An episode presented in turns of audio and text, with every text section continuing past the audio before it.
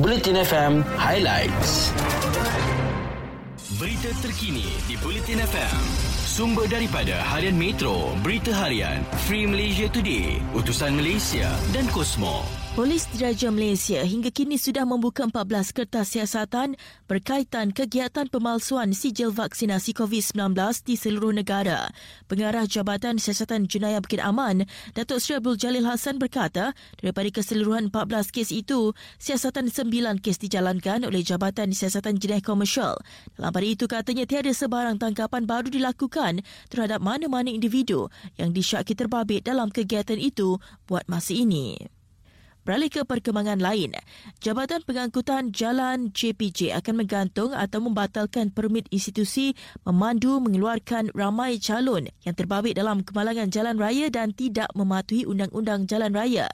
Tindakan itu akan dijalankan menerusi kaedah melekatkan kod di lesen memandu pengguna jalan raya bagi memudahkan pihak berkuasa mengesan di mana pesalah itu menerima latihan pemanduan. Bagaimanapun Ketua Pengarah JPJ Datuk Zailani Hashim berkata, kaedah itu masih masih lagi dalam peringkat cadangan namun akan disenaraikan di bawah sistem e-testing yang akan dilancarkan pada 1 April nanti. Sementara itu, kawasan Taman Tasik Damai dan Kampung Tawas di Perak terjejas selepas dilanda ribut pada petang semalam. Jurucakap Jabatan Bomba dan Penyelamat Malaysia Perak berkata pihaknya menerima panggilan pada jam 6.40 minit petang berkaitan kejadian ribut terbabit sebelum anggota bergegas ke lokasi. Ulasnya tiada kecederaan dan laporan kecederaan diterima setakat ini.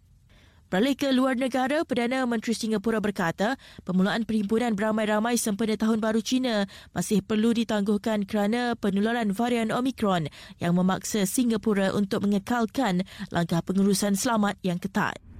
Berita Sukan di Bulletin FM. Barisan pemain badminton negara tidak diberikan cuti yang lama sempena perayaan Tahun Baru Cina kerana ada tugas yang perlu dilaksanakan. Kesemua pemain yang hanya diberikan rehat dua hari sebelum perlu kembali ke gelanggang pada 3 Februari dalam misi mengejar kejuaraan di Kejohanan Perpasukan Badminton Asia 2022.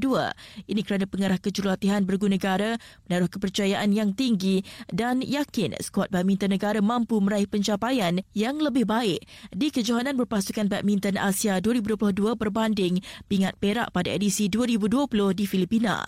Justru adalah lebih penting untuk pemain kembali bersedia dari sebarang aspek dan melupakan dahulu cuti rehat yang panjang. Berikutnya, Lewis Hamilton yang digesa bersara dari Formula 1 untuk memberi laluan kepada pelumba generasi masa depan. Pelumba Britain itu belum mengesahkan sama ada dia mahu kembali pada musim 2022 selepas kontroversi yang menghalang dirinya melakar rekod ke-8 bagi juara dunia Formula 1 selepas dinafikan pencabar utama Max Verstappen. Malam itu sekian berita terkini. Muat turun aplikasi Audio Plus menerusi App Store atau Google Play dan nikmati pelbagai ciri menarik yang disediakan. Audio Plus, semuanya di satu platform. Ikuti berita-berita terkini di Bulletin FM.